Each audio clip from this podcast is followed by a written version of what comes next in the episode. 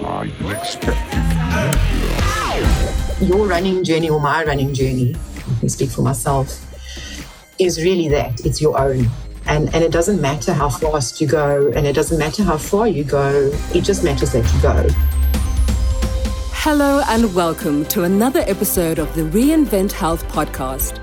Here we get to chat to some of the world's most interesting and influential people about everything to do with physical, mental, and spiritual well-being. If you want to make healthy changes and live a better life, you are in the right place. Please don't forget to rate, leave a review, and share with everyone who wants to live their best life. And now your host, Nikki Robertson. This episode is for anyone who's battling to get started. And by getting started, I mean starting a healthy lifestyle plan, getting moving, or even starting a new business. Zoe's philosophy of starting where you are with what you have is an inspiration, especially if you're feeling stuck.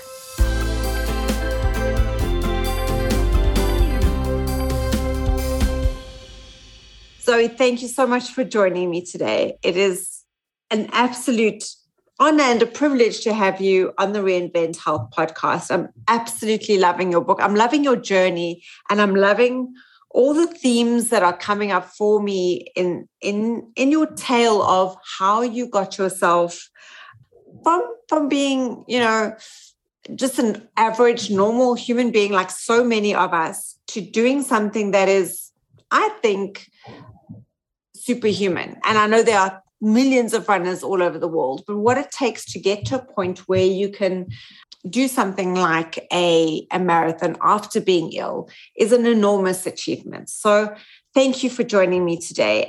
Sure. So thank you for having me. It's just as much of an honor for me to be spending some time with you today. And by the way, I'm still very much an average, normal person. I had this momentary blip in judgment. And yeah, running has definitely become an intrinsic part of my life. But yeah, let's rewind a little. So perhaps the elevator version, just sort of a little bit of background about me. I'm a chartered accountant by profession. So I'm probably not your average chartered accountant. I have got quite a strong right brain side or artistic side as well. And yeah, so I guess that was one of my challenges at school. I guess that's where one has to take it back to. I was not one of the popular kids at school. In fact, I on odd occasion would be found reading books at break time and so on. I struggled to make friends. I guess possibly largely because my upbringing was very old-fashioned and very strict. And, yeah, so my dad and my mom, very big part of, I guess, getting me to where I am today. That sounds a little bit cliche, but it is true. Yeah, we are our story. Mm. So, yeah, 100%. So, I mean, my dad, he was one of those, he passed in 2012. But if you read the intro to my book, you'll see, I mean, he was absolutely I idolized him. And one of the biggest disappointments in his life was the fact that I was useless at any form of athletics. And I had this pet hate of running, probably because I was in boarding school. And when one is in boarding school, you are obligated to participate in everything, whether you're good at it or not. And I was most certainly not good at it at all. So if you were looking for someone coming first from the back, that would typically have been me. So I found it very embarrassing. And I guess when I left school, I had this, you kind of get this idea in your head that, okay, I'm just not good at that and I'm not going to do it and I hate it. Little understanding at the time that possibly it was just because I wasn't fit enough to be able to participate in the kind of sports that one gets at a school level. And, yeah, then started working. I did kind of roll out of school, I must add that. I was rather large, probably because I was in boarding school. I used to enjoy finishing off the desserts on pudding days. So Tuesdays and Thursdays after everyone left the dining hall, I could be found polishing off the remaining custard. So I definitely rolled out of school. I was by no means a lightweight. But my weight never really bothered me, Nikki. I must be honest. It was never really a a thing until, I had we all go through relationship breakups, I guess. But, I did, I tended to blame myself, and I was like, okay, maybe it's because I'm fat, or maybe I didn't look right, or whatever the case might be. And it was a bit of a growing process as well, not so much just about weight, but more kind of normal. You're growing up, you're trying to figure out who you are and where you're going.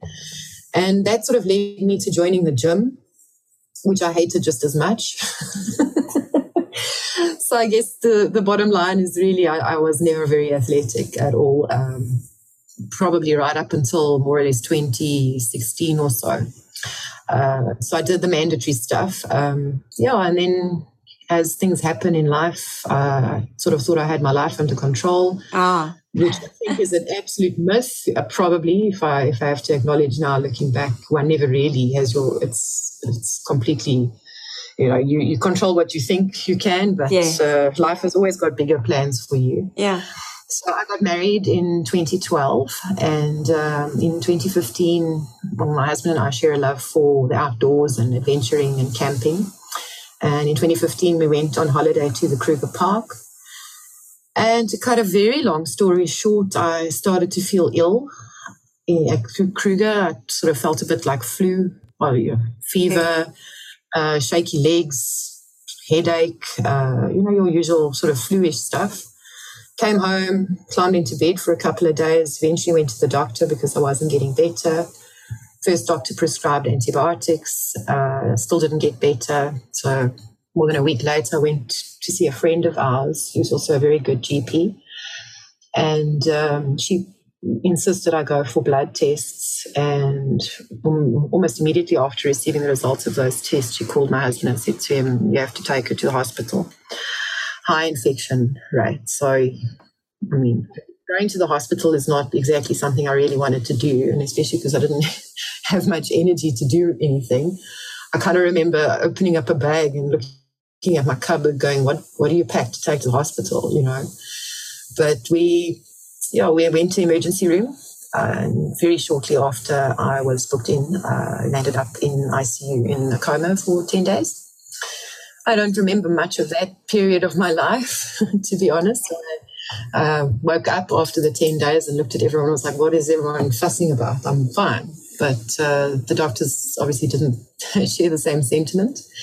And they, during that period while I was in the coma, said to my husband I was either not going to make it, or I was going to be incapacitated or, mentally challenged if I came around.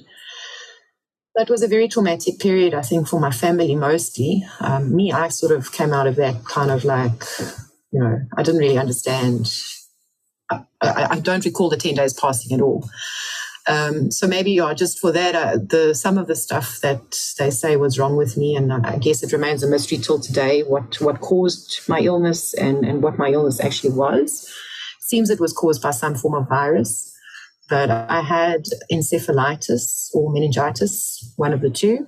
I also had jaundice, I had septicemia, I had an epileptic fit where I nearly turned the hospital bed over and they had to strap me to the bed. Some of the funny stuff coming out of that was I'm English by birth. My husband is Afrikaans, so we speak both languages at home. But I was non-responsive to anybody that spoke to me, barring the person that eventually took me for a lumbar puncture. And he didn't know that I was English. He spoke to me in Afrikaans, and apparently I responded to that and that only. So weird. I guess, so I didn't know all of that, but you sort of wake up in hospital and it's all these beeping machines and nurses and blood tests and heaven only knows what all. But one of the biggest challenges or realities for me was that I wasn't athletic, but I was fairly competent and able to manage all my body parts. But going to the toilet, I couldn't really do that on my own. I couldn't really walk very well on my own at all. Initially, I think that was probably coupled a bit, obviously, with weakness from being, in a coma. But so the lingering result of that was that all of this high fever, et cetera, affected a nerve in my left ear, which really badly impacted my balance.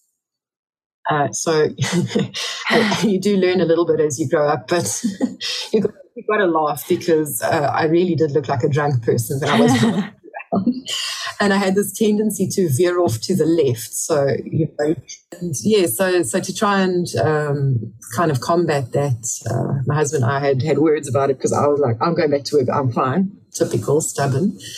But he eventually won that battle, and I checked into step down, where they just guide you through, some of the after effects of what happened. That you can read a bit more about in my book, but they dealt with stuff. I had tinnitus or tinnitus, depending on which language you're speaking, in my ears, which was, oh man, it was awful. It's like when you watch the movies and then a big bomb goes off and then there's that humming noise. That insisted, it was so loud. Like, it was dreadful. Sure. So, I had to learn how to manage that. I still have that. It's not something that really goes away. But there was a lot of stuff, they were worried about my motor skills, obviously. Yeah. So I went back to sort of grade 1, those books they give you where you have to trace the letters and the numbers. And I had to do a whole book of that. By the way, my handwriting's never been great. So, I don't think there's any coming back from bad handwriting. But, and eventually I landed up just spending time with the physio just to try and strengthen your core stability muscles and to try and get my walking and my, let's say, navigation skills a little bit better. Also part of the joke was I could walk backwards like a champion. I mean, it put me in reverse and I was fine. But going forwards, as long as we had, if I was going around a rugby field, I would be great because I was doing left turns the whole time. But, and then she eventually sent me, we would walk every day as part of the therapy, and we did like a little trail type walk, so off-road where there's, it's not as easy to navigate. So initially she would obviously hold my arm or, to support me, and then we sort of graduated from that to me being able to do it alone. Yeah. And that sort of perpetuated after step down as well. I went to a biokineticist, and also she recommended that I walk for 30 minutes a day. And that is where it started, I suppose, because walking for me is quite boring. And walking the same route every day, I was eventually like, no, I can't. And also, I mean, not to disregard, I lost a lot of weight in the hospital, but, your body does overcompensate. So whatever I lost, I picked up quite a bit as well. So that was a consideration at the time, but it was really never top of mind. Yeah, and then the one day I thought, okay, I'm going to see if I can run my walking route. And I should just note that my walking route is very hilly. So hills are something that I've had to come to love. But I honestly nearly died. I set off from the driveway. I don't think it's even 100 meters between my 3 lampposts. I really thought I was going to die. It was way worse than at school. It was terrible. And, I was sort of like, okay, maybe I should just quit. And then I decided, no, I'm not going to do that. No one has to know how bad it was. Yeah, so I kind of adopted a bit of a, I guess you'd call it interval training, walk 2 lampposts, jog 2, and slowly but surely I was able to run the whole route. It was dreadfully slow. And I guess maybe I was sort of reflecting before I dialed into your podcast this morning. Perhaps that's one of the bigger lessons, Exactly. Your running journey or my running journey, let me speak for myself, is really that. It's your own. And it doesn't matter how fast you go, and it doesn't matter how far you go. It just matters that you go. And that was really how I ended up running an ultramarathon, was just being consistent, because I'm really not a brilliant athlete. As I say, I'm very much a normal person. I have normal person problems. I'm not one of those, elite athletes that's going to go and win the next Comrades. That's not me. Yes. I run because I love to do it. I run because it's become like a comfortable space for me. And but I did never ever think, by the way, and I must just add, my walking route was 3 kilometers, and when I managed to run that, you could have probably, if you told me I'd won a marathon, I would have felt as proud. And that sort of, I guess, prompts, you know, I am quite competitive by nature. So then I thought, okay, I'll try for a 5. And it just pulled from there, you know. It's, I mean, running is like that. So if there are runners listening, they will all know that it is very addictive. Once you do it, there's no going back. The challenge is just start and to push through that. I don't know, there's almost this like invisible wall in your head that you think you can't, and then one day you just can. It is a mind game. It's all in the head when it comes to, and I think that's why, you know, when you referred in your book to the average age of, you know, men and women who compete or finish marathons, I mean, I think it was between 38 and 40.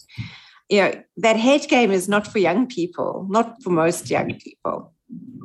No, absolutely. And I mean, the further you run, I think the more of a mind game it becomes. Your fitness becomes just almost an accepted part of that. But yeah, running a marathon is absolutely in your head.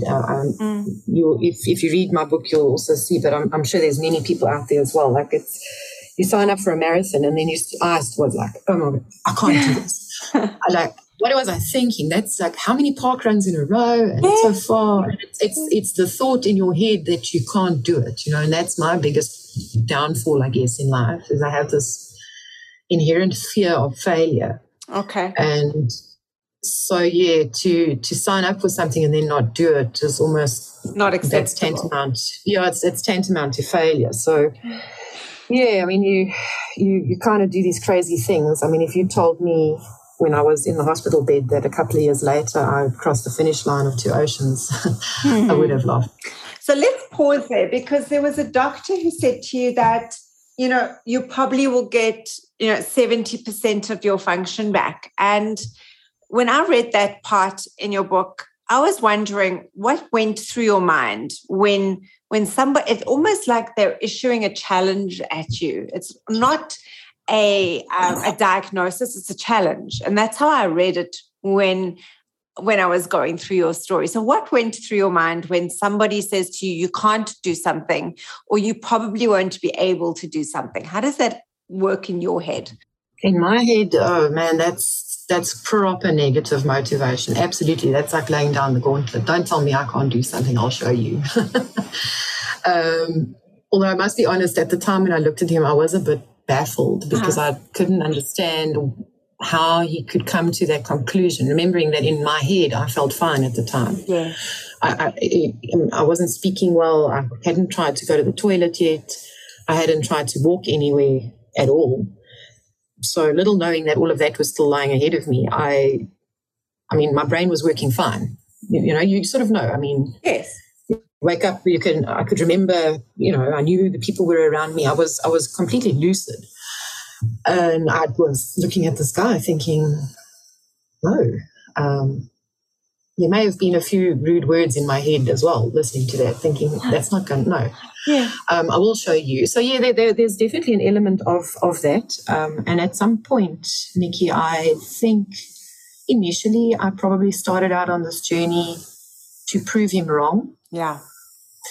But it changed because you don't run an ultra marathon for anyone other than yourself, in my opinion. Yes. That's an enormous dedication of time, emotional energy, etc. So at some point, and I'm not quite sure at which point, but eventually I realized that I was doing this to prove to myself that I was okay.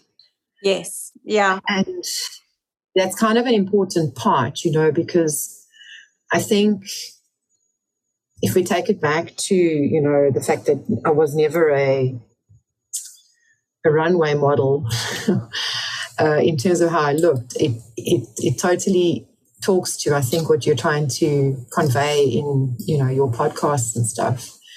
And why I think potentially I was successful in my running journey, because it was never a soul driving factor that now I wanted to lose weight. Yeah.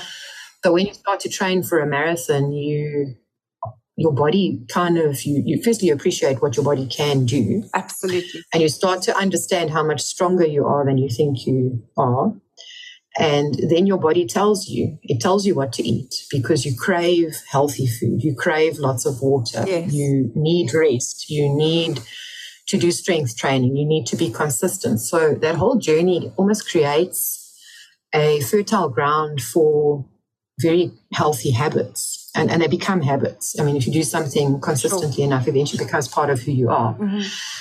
And yeah, so yes, probably going through my head was no, okay, I'll prove you wrong, but that definitely changed for me over time. Was there ever a time, you know, between the hospital, the step down, the rehab, where you started to doubt yourself, where you started to get frightened that perhaps, you know, you'd never come back from this? Were there any moments of self-doubt? No. Because it doesn't look like there were. I had a wobbly at I think it was the second day of step down. I had a serious wobbly because I'm very much like that. I'm very driven, and I tend to portray this front to the world that everything is fine, but like a duck, right? So at the top I'm calm, but underneath I'm paddling furiously. And I think one of the things I probably could have handled a whole lot better was being a whole lot more empathetic towards my family and the people around me that had been through so much while I was so ill. I just dived straight into, I'm going to get better, I'm fine, I'll show you lot. And I rode roughshod over, I think, their emotions to a large degree. And trying to juggle all those balls kind of caught up with me on the second day of step down. I started to wonder, maybe I wasn't going to be okay. Maybe my husband wouldn't love me anymore if I wasn't normal. Maybe I wouldn't be able to work.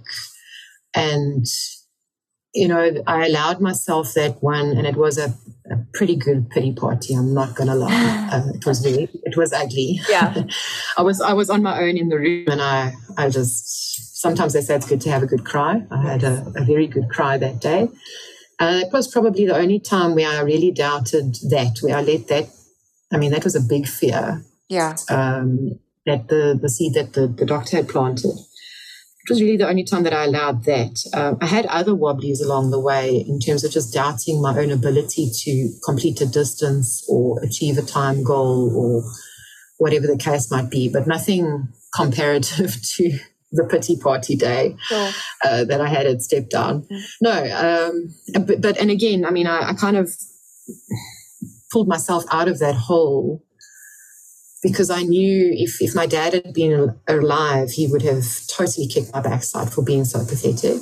Because, you know, you have your cheerleading squad. We all have, I refer to it as my support crew. Yes. You know, you go through life, one thinks you go through life alone, but you don't. You have... And it's a very important role that those people play, you know? And mom as well. My mom is an incredibly brave lady. So I've got very, very big shoes to fill in a way. Yes. And they don't tolerate pity parties. So I kind of put that in a box, and I was like, right, you're just going to take it day by day, step by step, and kind of roll with it and see where it winds up. Yes. And that's what I did. Another theme in the book is, you know, you can't compare where you are with where you've been. And I think that's a really important message. The reason I'm asking that is because I work with so many people, lots of women, who can't imagine, you know, doing half an hour's exercise a day, because like you and like me, our experience of exercise and athletics and running at school was terrible. I can't speak for all school coaches, but I can say the vast majority of school athletics and sport puts people off exercise, can put people off exercise for life. If I had to... if I had to base my running off what I did at school, I would never have started running, because they don't teach you, you know, what your coach, for example, teaches you, or how to pace yourself, or how to breathe correctly. And, you know, what would you, I mean, you, like you say, you're just as normal as anybody else. What was it, I suppose, I'm guessing here, please correct me, it might have been the fact that you had to walk for rehab that got the journey started for you. But what would you recommend for or suggest to somebody who's desperate to sort their life out, desperate to get exercising. Where do you start as somebody who's just a normal human being who feels like they will never achieve even a park run? How do you find that within you to get going? So I guess it's first you have to make the decision that you actually do want to do something, and you have to do it for the right reasons. So, and that reason for me was just, you know, I needed to make sure I was going to be okay. It wasn't, I needed to be thinner. It wasn't, I needed to, you know, I never set a goal of I'm going to run a park run or I'm going to run a marathon for that matter. Not at the beginning. At the beginning, it was I started a habit, and the habit was very much get up, get a routine, put your shoes on, get out of the house. Yeah. So you know, and it doesn't have to be for long either, because the problem we live with in the current times especially is that life is so busy. And you know, where do you find the time? But I mean, I guess to put it into perspective, we spend an enormous amount of time being busy, not, you know, busyness as opposed to just, yes. And so if you take 10 minutes away from that and you take those 10 minutes and go walk around the block, it's better than not doing anything. There's a meme around, I'm sure you may have seen it, that says, you know, even a kilometer, you still, it doesn't matter how slow you go, you're still lapping everyone on the couch. Even if you just walk around the block once, it's a start.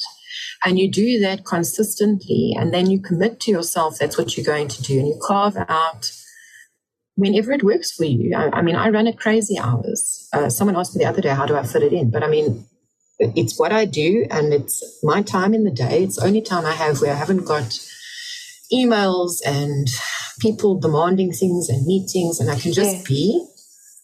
You know, so it's time that's its priority. And I think that's really, you know, if you really want to do it, you will commit to it and you will make sure that it works for you, and you will take away the excuses that we tend to, or that I definitely use, like, oh, I haven't got time now because I have to go and do this, or so-and-so needs me and therefore I can't do, you know, my whatever. If it's important, you will say, listen, I'm busy from X time to X time. I can help you after that. And it's about setting those boundaries to put yourself first, because that's really what it is, isn't it? It is. And also you roped friends, your mom, you roped all sorts of people in to go and do park run or just to walk around the block. And, you know, I think it's also really important, because if somebody's expecting you to show up, even at a 10K race in the rain in May, you'll do it because you've made a commitment, not just to yourself, but to somebody else. And I think we underestimate the power of people in our lives. Yeah, thanks for bringing that up, actually. I forgot to mention that, and that's actually very important. I think, look, I largely train alone, although my running crew has been an integral part of that journey, because what you'll know as well as a runner, when you're training for a marathon, you have got these things that they refer to as long runs. Long runs are just so much easier to conquer when you have a group of people with you. But it's about committing to someone else, that you've got someone else to help you remain accountable for the goals that you have. So I think that is another way that one can do it. I think also, you know, there's lots of these training type programs and stuff out there, because one of the problems that I had was I could run a 3K, then I ran a 5K, then all of a sudden I was running a 10K. Yeah.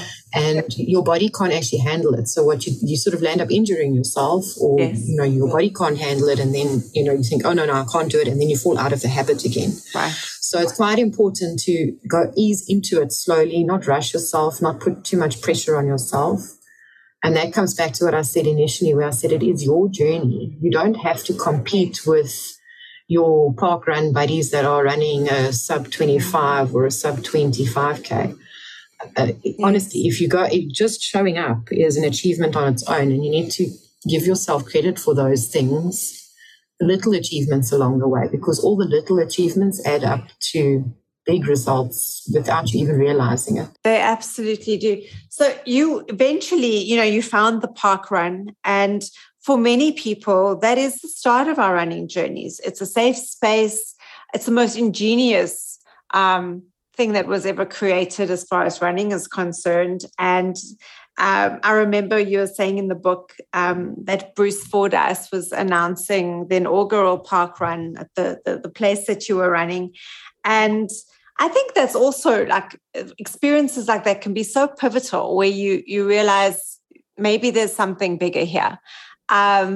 So talk us through your parkrun journey as well, and how, you know, if I always suggest doing a parkrun or a marathon for people who want to start out, because it's safe, it's organized, there's no traffic, it's managed, and it allays a lot of our stress and fear about how to get started.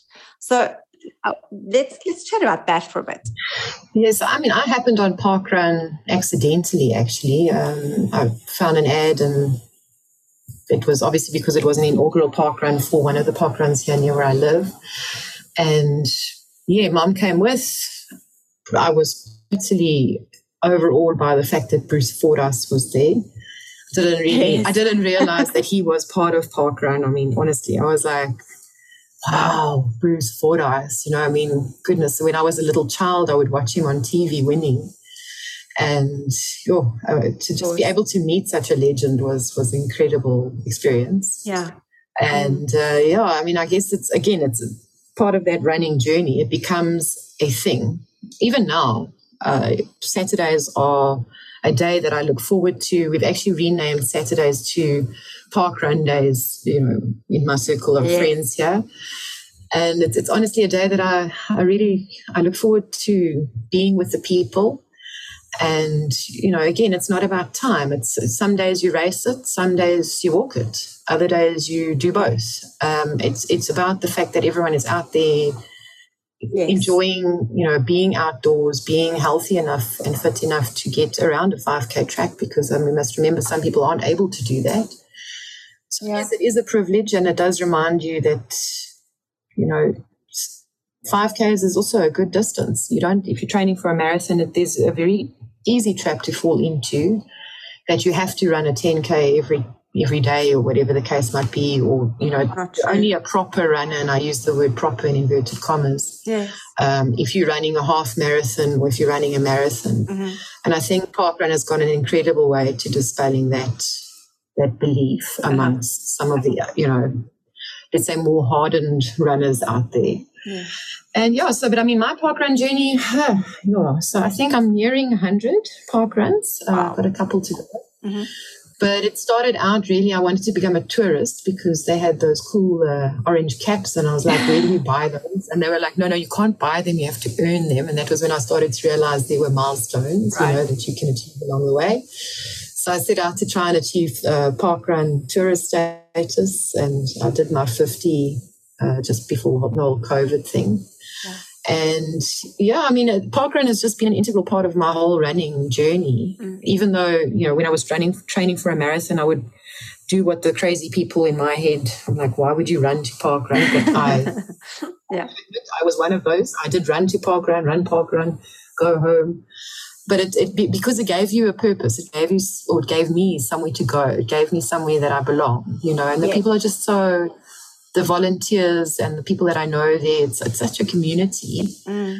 It's a nice place to be. Mm. You know, it's somewhere that I want to be. And, so I think, and the other thing that I see parkrunners doing now is they're also trying to dispel the myth that because there's the word run in the title, you have to run it. I mean, you don't have to run it. Yeah. When I was recovering from an injury, I walked quite a few parkruns, and you will never be the last person. That's what the tail walker is for, because I was always worried I was going to be stone last. They make sure you're not. They make sure you're not. And it's nice because there's also people of different experiences there. So you can, if you're not sure about, you know, I want to run a 10K, there's probably going to be a runner there that you can ask. Yeah. Or, you know, if you need to know about shoes or whatever, there's at least someone will know. And you just have to reach out. And, I mean, it's an incredibly supportive community in my experience. Yes. Yes. You know, and that really is, you know, I think especially post-COVID is what people are naturally craving is community and a sense of belonging, because you don't always get that from your school days and your school friends or family or from work. But sport and a sense of community and support is really, really important for our mental health. And I really believe that's why things like this are growing so remarkably well. Absolutely. I mean, it's so nice to see.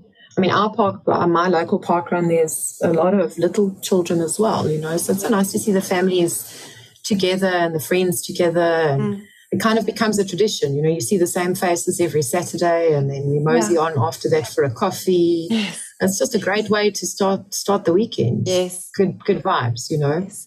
And then from parkrun, you progress to finding a club, and that's actually, you know, that's where things change. So what happened next? Yes, so that was actually probably, I'm totally blaming my husband for this, but my husband, he knows me so well.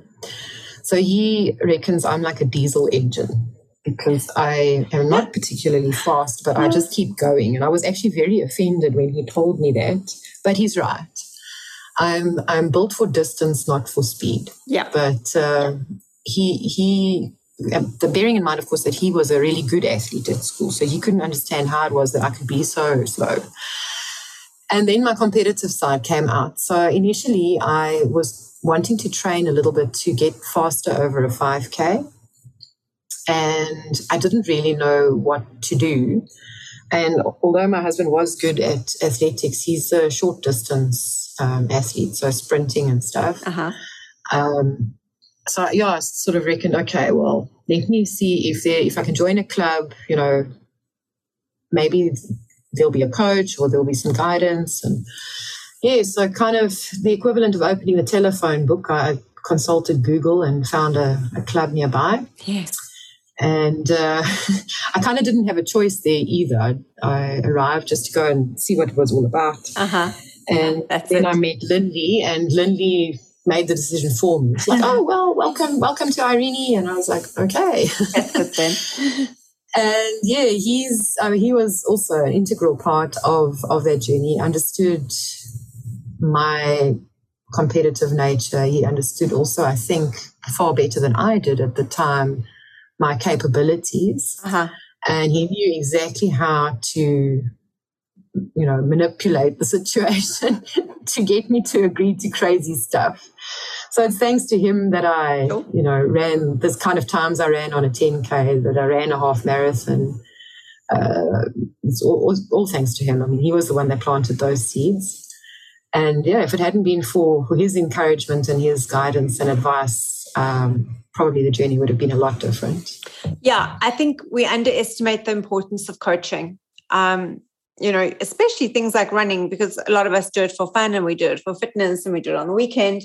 But the minute you switch into a formalized plan with a coach, the entire game changes and you start realizing what you're capable of. And without accountability and without strategy and, you know, an actual plan, we can hover along being less than effective for most of our lives.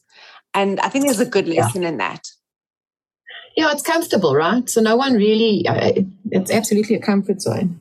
You know, you get out, you do your thing. And I think COVID has also been, well, for me anyway, it was really just I train and stuff. But, you know, you've got no goals. You've got nothing to strive towards. So it becomes comfortable. So it is important to have some kind of structure, however one puts that structure in place. You know, not everyone can afford a full-time coach. Sure. But not everyone would see the need for one. And that's why, I mean, I say if you've got a group of friends and you have certain goals, you know, there's lots of material out there, which at times can be confusing. But, I mean, I think you just need to understand the basic stuff you need to do. Yeah. The key for me was just to have someone there that I respected and that would tell me, listen, okay, you know, you need to do this, or your shoes are wrong, or whatever the case might be, because I didn't know what I didn't know. I mean, I was so clueless about all forms of running. I mean, when Lindy told me I had to eat while I was running, I sort of looked at him. I'm like, how the hell do you supposed to do that? Yeah. What do you mean I have to eat while I'm running? I mean, that's insane. You know, and I mean, all of those kind of things when you start to delve into the world of endurance sport in general, not just running. Uh-huh. That, you know, that those there's all those finer details. You will never figure that out if you just carry on in your little comfort zone, running around, you know, your local neighborhood. So I 100% agree with that sentiment. I think it's very definitely a lesson one can carry through to other aspects of your life as well. Yeah. Yeah. And, you know, all right, so let's fast forward. So you did your 21s and then you decided to do the marathon, the first marathon, I'm assuming. Yes. It's never just one. And, you know, what was going through your head building up? Let's not even go building up because people can read about that. But on that day, where was your headspace while you were doing this thing that you had never envisaged you would ever do? What was going through your mind at the time? Well, before I started running, I was like, this is a crazy idea. I can't do this. I'm never going to finish. I was so scared. I was like sort of alternating between like hot and then I was cold and then it was awful. And then, you know, did I remember this? And I couldn't like, where's my charger for my watch? And where are my shoes? And did I bring my brain along? I mean, I was in such a state before I got going. Yeah. And then, there was obviously pressure. One of the nice things, so the first marathon I ran was at Carbs of Whip, which is just outside Nelspruit. Uh-huh. And I'm not sure that they allow it anymore, but when I ran, my husband was allowed to second me along the side of the road. So it's a point-to-point route. So you start at Kaapsehoop and you run all the way down into the Nelspruit Stadium. Yes. Mbombela Stadium, I think is the correct word. And so, yeah, I did a lot of research beforehand and when I'm supposed to eat and how much I'm supposed to drink, et cetera, et cetera. So it was, you know, my husband had very strict instructions about where he was going to find me and what he had to have, you know, which point he had to have a banana and I totally over-engineered this thing. But yeah, when I started, I you know, once you get going, then I was fine. I was actually fine. I did panic a little at the beginning because it was a congested start. So Lindy had these crazy time goals that he wanted. He didn't tell me what time I was supposed to run, but I, in my head, knew it was going to be some sort of crazy time. I mean, that's just his style. And I was sort of planning to run maybe a 4:15, 4:30 marathon.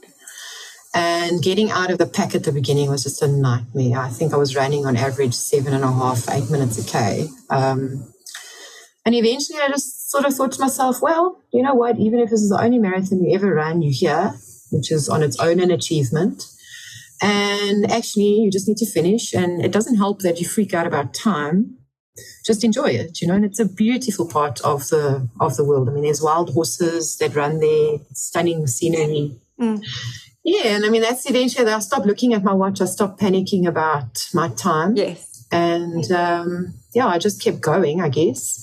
And then, yeah, I sort of rewarded myself along the way. I mean, at that stage I was fueling with jelly babies and I can't remember what all, but I remember eating a red jelly baby at halfway because those are my favorites. I like the red ones the best. And like, this is the furthest I've ever run. And then I saw my husband. So everything was fine until sort of the latter part of the race because, you know, as husbands do, he says to me, no, you should catch the sub-4-hour bus. Mm-hmm. And I'm like, what are you talking about? Like, there's no way that I'm going to run a sub-4 marathon. No way. And remembering now, I haven't really been checking my time. So, yeah. Oh, dear.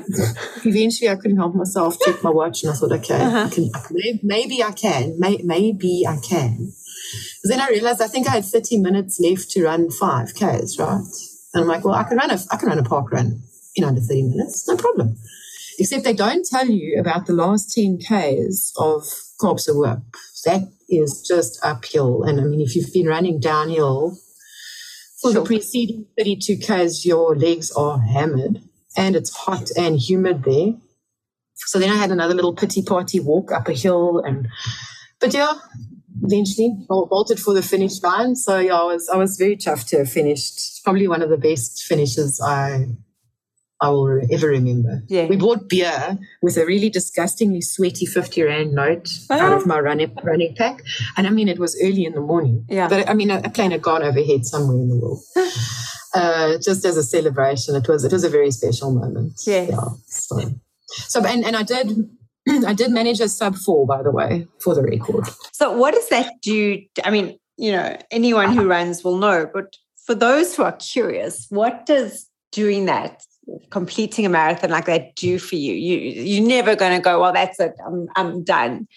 This opens up all sorts of ideas in one's head about what you're capable of. I mean, you've bashed some of your sort of preconceived ideas about what you're capable of over the last year, and now you do this. So where to from here? Yeah, look, I mean, and again, that's, you know, from a running perspective, obviously. I mean, then once you've run a marathon, that bug has bitten you. There's no coming back. Then it's a question of exploring, I think. And that's really what running has been for me, exploring the different aspects of your running journey. You know, are you a marathoner? Are you a half marathoner? What, you know, where are you most comfortable? Because you also don't know until you've tried. And sure. I guess just that self-confidence that you invariably will get that. I mean, running a marathon is quite a, as I say, it's a mental thing. So that does give you a lot of mental strength for other aspects in life as well. Because it does hurt. No matter how hard you train, it's going to hurt. Of course. And, you know, being able to overcome that, you can just tackle a whole lot of other things in life with a sort of a view that, okay, well, you know, the marathon didn't sort of get me down. I can get through this. And there's a lot of lessons in your lead up to a marathon that are very much applicable to the rest of your life. So, but then, the question you ask now, what next? Well, I decided, well, you know, I've run 42Ks. Now I need to try for an ultra. Uh-huh. So that was what I did.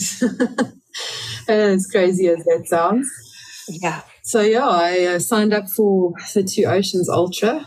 And that was definitely an adventure or a journey in self-doubt that I've never had in my life before. I totally psyched myself out prepping for Two Oceans. It was not an easy build-up to that. There were a whole lot of events and incidents that happened before I even got close to the start line that all sort of seemed to be conspiring for me not to go. And... how did I get to the start? The same way as I got to the start of any other race was eventually I just broke it down into something smaller that my brain could understand and took it one step at a time. And I mean, some of the advice that I got given in leading up to the ultra was from another member of the club, where he recommended that I walk for a couple of minutes after every 6 kilometers. So you sort of push the wall, they call it when you hit the wall. You kind of push the wall out, or you push your fatigue out, and that your body isn't as, you know, tired at the beginning. So you've got a little bit left at the end. And in my head, that worked for me because I was totally psyched. Like the fact that I had to run so much further than a marathon. And I mean, I knew how I'd felt at the end of a marathon. I mean, I was tired. My legs were sore, you know, and then I'm going, okay, but now you want to run another 14 kilometers on top of that. That's just nuts. Why would you even do that to yourself? Damn. And with all the other things that happened prior to me towing that start line, I very nearly didn't go. You know, I sat with a problem at one point. I had two entries. I had a half marathon entry and a an ultra marathon entry. And then I didn't know which one I was going to use. Eventually they sort of force you, you know, you have to make a decision. You have to pick your distance, pick your poison. And I remember phoning the lady at the Two Oceans office, and she thought it was very funny. She was like, "Are you going to run both?" I was like, "No." And, you know, when I had to make that decision, I think it had been brewing in my self-conscious or my subconscious for a while. When she asked me, she's like, "So, my dear, which distance do you want to run?" And I just did the ultra. And I was like, "No, Zoe, did you just say that? What were you thinking?"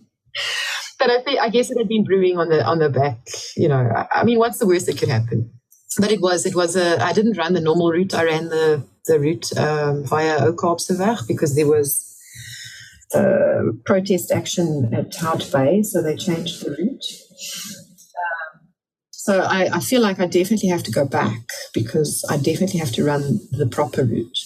Okay. So I guess, you know, the lesson is here, and this comes up a lot through your book as well, is it's more important to start than to finish. It's more important that you took the step. Oh, yes. That you started the journey.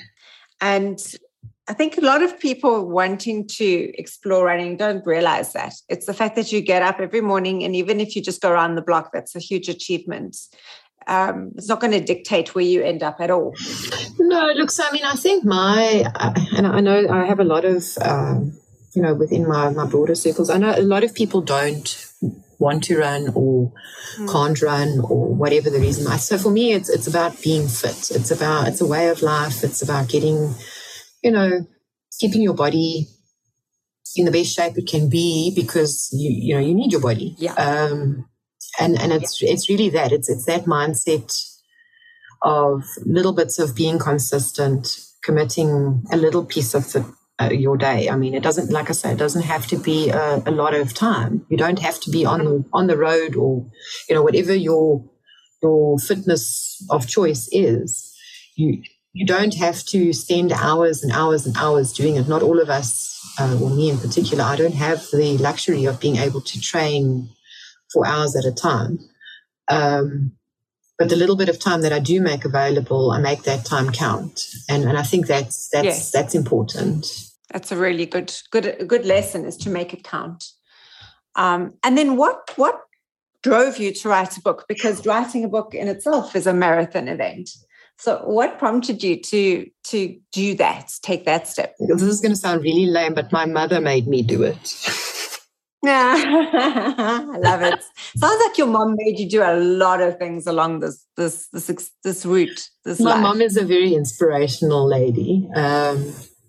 Yeah, technically, I think she should be the one writing a book, because she's got lots of adventures. But yeah, so what happened was she signed me up for a mentorship to write. I had written a few things before. Mm-hmm.